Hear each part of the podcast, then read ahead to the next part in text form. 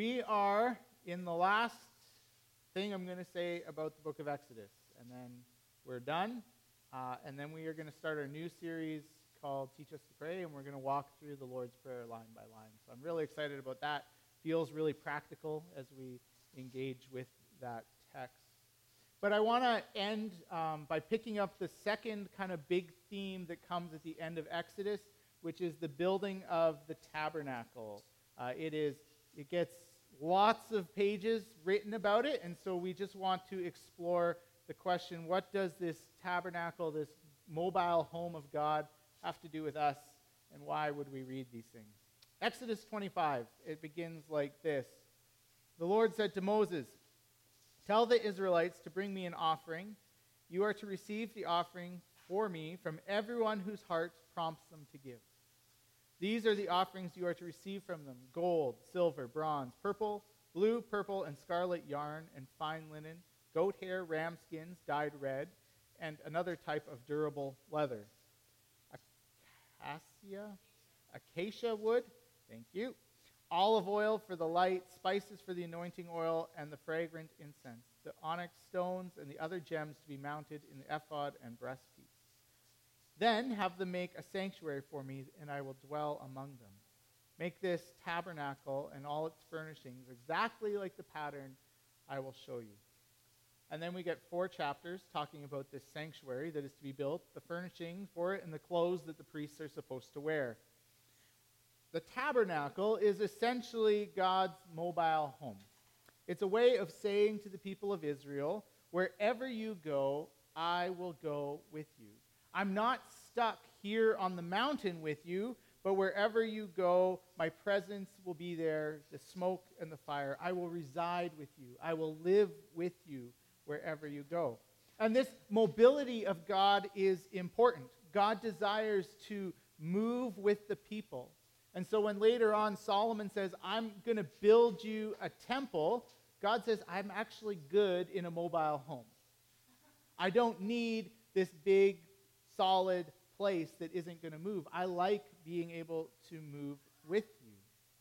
There are some scholars that are actually of the opinion that the description of the tabernacle in verse 25 or chapter 25 is actually a description of Solomon's temple that maybe perhaps the tabernacle never existed, and that the writers later on are looking back and saying, this is a description of the temple that was there. Maybe it's true, maybe it's not. Either way, I think that the temple, tabernacle, the tent, we see the same story. They serve essentially the same purpose, and we will see that this purpose is fulfilled in Jesus. So both the tabernacle and the the temple, bring up the images for us of God's creation story from Genesis. Let me show you a few ways. First, inside the most holy of holies is an ark, which is a, just a wooden box that is covered with gold. And in between on this ark are two angels uh, that surround what is called the mercy seat. These two angels can remind us of the story of Genesis, where Adam and Eve are evicted from the garden and God places two angels that are at the entrance of the garden, barring the return to the garden. In this way, we might see the most holy place as Eden revisited, a place where people and God connect. Except this time, only the high priest can enter. It is the place where God's throne, or perhaps his footstool, as the Psalms say, is a place where God gives his commands to the people. Inside this tabernacle, there is a table and a lampstand. I think very likely that this fire that never goes out is an allusion to the creation light of Genesis 1, to the burning bush of Exodus 3, to the presence of fire, the pillar of fire in Exodus 13. It is the physical reminder that God is light, and God is seen in the fire. We still do something similar today. This lampstand might also symbolize the tree of life in the garden, which Adam and Eve were barred and so to enter into the tabernacle is to return to the Garden of Eden. Also, consider the incredible detail and precision and ordering of every part of the tabernacle, the furnishings of the tabernacle, the clothes that the priests wear. This ordering of the tabernacle is just like the ordering of the cosmos in Genesis 1. The curtain that separates the most holy place from the holy place is blue, like the sky, with angels in it. And so to pass through the blue curtain is to enter into the heavens, the, the place where God is. Outside of the tabernacle, there is a bronze basin. It stands in the courtyard entrance. It's where the priests could wash before the sacrifice. I was thinking as I read through uh, Leviticus and Deuteronomy, like, there was a lot of blood. Like, that place must have really smelt bad. Like, there's just blood everywhere. But they had a nice basin that they could wash. And this was called the Bronze Sea. The water could symbolize God's defeat over the chaos waters of Genesis 1. In Exodus 31, 1 to 11, we read about these two men, Bezalel and Oholiab, who are supervisors, and they are filled with God's spirit and ability. Now, the interesting thing is that the word ability there is wisdom, and it's translated as wisdom almost everywhere else in the scriptures. And so there's this presence of wisdom in the creation of this new tabernacle. It reminds us of Proverbs 8:22 where we read that wisdom was present at the beginning of the creation of, cos- of the cosmos. In Proverbs, the Lady Wisdom says, I was formed in ancient times at the beginning before the earth was. And so, just as wisdom was present at the creation of the world, so wisdom is present at the creation of this new tabernacle. And finally, if you read carefully, you will notice that exactly seven times the author will write, The Lord spoke, said to Moses. The first time we read this phrase is at the beginning of Exodus 25, verse 1. The next five references are close together near the, the end of this section, and the seventh and final time comes right before Moses introduces the Sabbath command. And so, six divine commands given how to build the tabernacle, followed by a seventh on how to observe the Sabbath. For those familiar with the creation story, we might hear the echoes of Genesis 1, where there are six days of creation followed by one day of rest. The whole building of this tabernacle is a mini creation. To enter into the tabernacle is to be taken back to the garden, back to the beginning, back to God's unfiltered presence, just like it was in the Garden of Eden. For the people of Israel, there is no more sacred place, no more sacred spot on earth than the tabernacle and later the temple. Because this is the place where you meet God, the place where God dwells. The place, the Israelites then, what was the purpose? What, what did the tabernacle and later the temple do? Well, let me suggest to you three things that the tabernacle and temple, the purpose of them. First, it was the place where you would go to find the presence of Yahweh.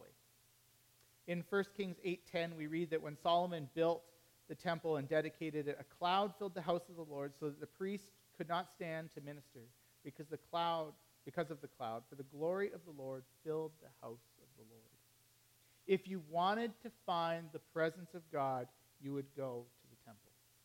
Now, the Israelites believed that God was not bound to the temple, and they could still meet with God other places, but it was the place that was for sure that you could go and find God. Secondly, it was the place of sacrifice. The sacrifices weren't just for the forgiveness of sins, there was also the place where people would gather. And so it was a community place and a place for sacrifice of forgiveness of sins. Worship and community happened together around the sacrifices. N.T. Wright says that the temple, it was a place of sacrifice, not only the place where sins were forgiven, but also the place where the union and fellowship between Israel and her God was endlessly and tirelessly consummated. Finally, it was the political center of the life of Israel. Particularly, this is true of the temple. There was an expectation that God was the king and God resided in the temple. That was his palace, the place from which God ruled. So then, what does that have to do with us today? Well, in one sense, nothing, because we don't have a temple, we do not have tabernacles and priests, and we don't sacrifice animals, and so we don't need any of this. And yet, much like we found last week that Jesus is the fulfillment of the law, so too we find that Jesus comes into the story of Israel And all of the purpose and necessity of the temple and the tabernacle is found, it finds its fulfillment in Jesus. And so I love the Gospel of Mark. It's, it's one of my favorites. It's short, it's fast paced, it's action packed, it's deceptively simple, and people like to skip the Gospel of Mark for the more theologically rich and robust Gospels of John and Matthew. Um, and they like to, to think like, well, we're going to dig into these books. But, but Mark, when you, when you get into it, is such a thick book. Clearly, Mark was a master writer who was teaching through his stories. And one of the things that Mark does in his gospel is tucked into the story are all the ways in which Jesus' life embodies the fulfillment and purpose of the temple. And so, buckle up. We're going to do a whirlwind tour through Mark and see how Jesus embodied God's presence. Jesus is the place of sacrifice and who brings new community, and Jesus is the king today. So, first, the embodiment of God's presence. When Jesus is baptized in Mark 1 9 to 11, we are told that Jesus comes out of the water, the heavens are torn open, and the Spirit of God descends into Jesus. Right from the start, this Gospel of Mark shows that Jesus has this driving force of God's Spirit in him. In the same way the Spirit descended into the temple at King Solomon's um, dedication of the temple, so now the Spirit of God descends into Jesus. Later in Mark 4 35 to 41, we read the story of the disciples crossing the sea when this massive storm hits. Like good Jewish boys, the disciples see the sea as a destructive chaos that has not yet been calmed and tamed by Yahweh. The sea was the place of unknown terror, of demonic powers. It was known that only God could be the controller of the natural world. Only God could speak and create order out of chaos. And so, like the sailors in the book of Jonah, afraid for their lives, they wake Jesus up, expecting him to pray for them. But instead of appealing to God for rescue, Jesus gets up, rebukes the wind and the waves, and says simply, Quiet, be still. And the waters stop. The presence of God is revealed in Jesus, for only God can turn the chaos into order. Only God can bring a mini creation and a calmness. In Mark 6, 45 to 52, the disciples are again on the water in a storm while Jesus stays behind to pray on the shore.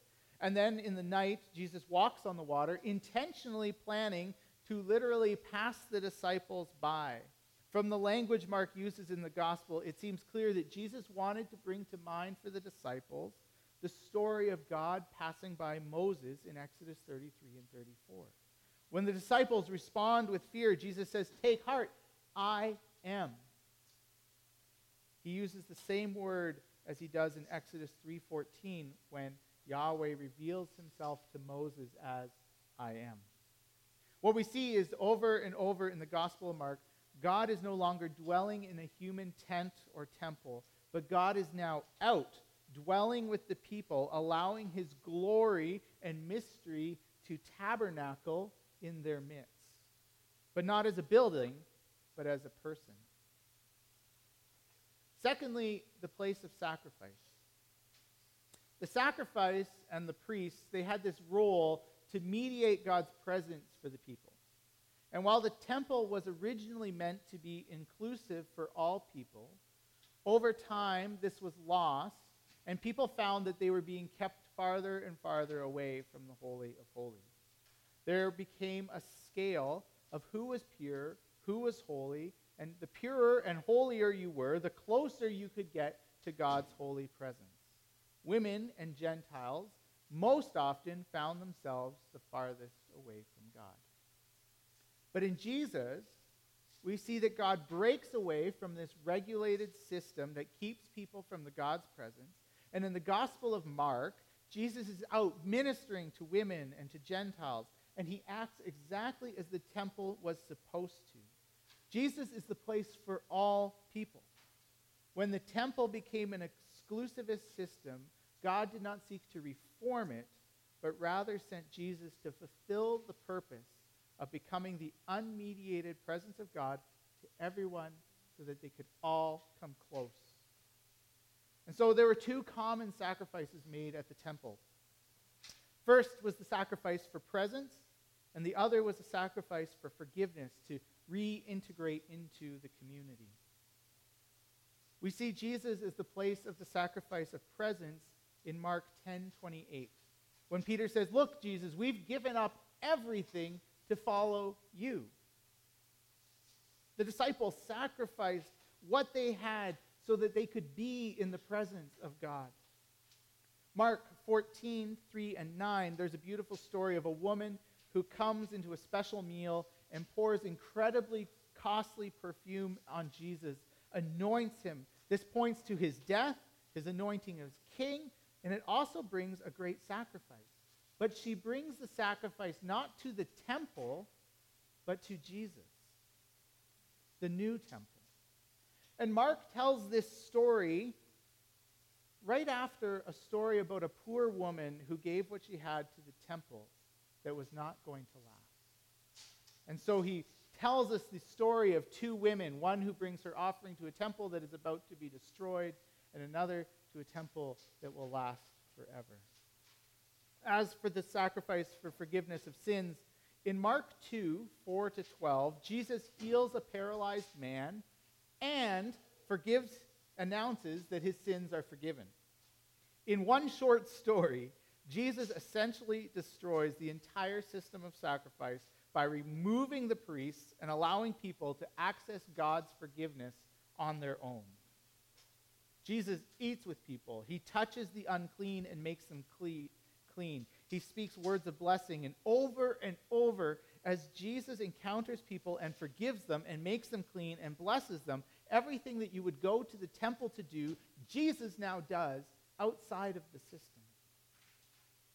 The temple, though, was the place where people found their way back into community. So if you sinned or you broke something, you would also break yourself out of the community of people. But Jesus redefines a new community, not around the temple, but around himself. When Jesus creates a new community in Mark 3, Jesus' family comes to take him away and says, We got to take you back, Jesus. And Jesus says, No. Who are my father? Who are my brothers and sisters? Who is my mother? Those who do the will of God. This is a new community, a community that finds its foundation and belongs to Him. Finally, Jesus is the royal king, the embodiment of Israel's political hopes and dreams for the people. And so Jesus exercises his authority like a king in Mark 4. Jesus entered Jerusalem as a king in Mark 11. He is anointed as a king in Mark 14. And he is crucified as a king in Mark 15. So the purpose and of the tabernacle, of the temple, it finds its fulfillment in Jesus. But what does that mean for us? And I'd like to suggest four things for us, which is too many. We're only supposed to do three point sermons, but there are four. First, Jesus as the temple reminds us that the presence of God is not something distant or far off. We do not need to travel to Israel to experience the presence of God. And like the disciples, even in the midst, midst of chaos and storms, we can be assured of the presence of Yahweh, which is near to us. The amazing thing about the temple now is that it is not made of wood or brick or fabric, that God is no longer confined to one spot. And while the Gospel of Mark makes it clear that God is not always, does not always immediately leap to our rescue, it strongly affirms that God is present in every situation. God is not bound to a spot or a temple, but actually we become the temple in which God's Spirit dwells.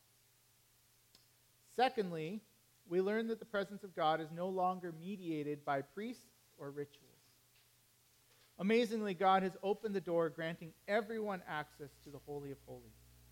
What had become an exclusivist establishment with levels of holiness and purity has been abolished. This was never the intention of the temple, and so in the person of Jesus, the temple transcends all boundaries and invites people in. Which I think should be a strong warning to all of us in the church today. The church, Christians, you and I, are not the mediators and connectors of God's presence with people.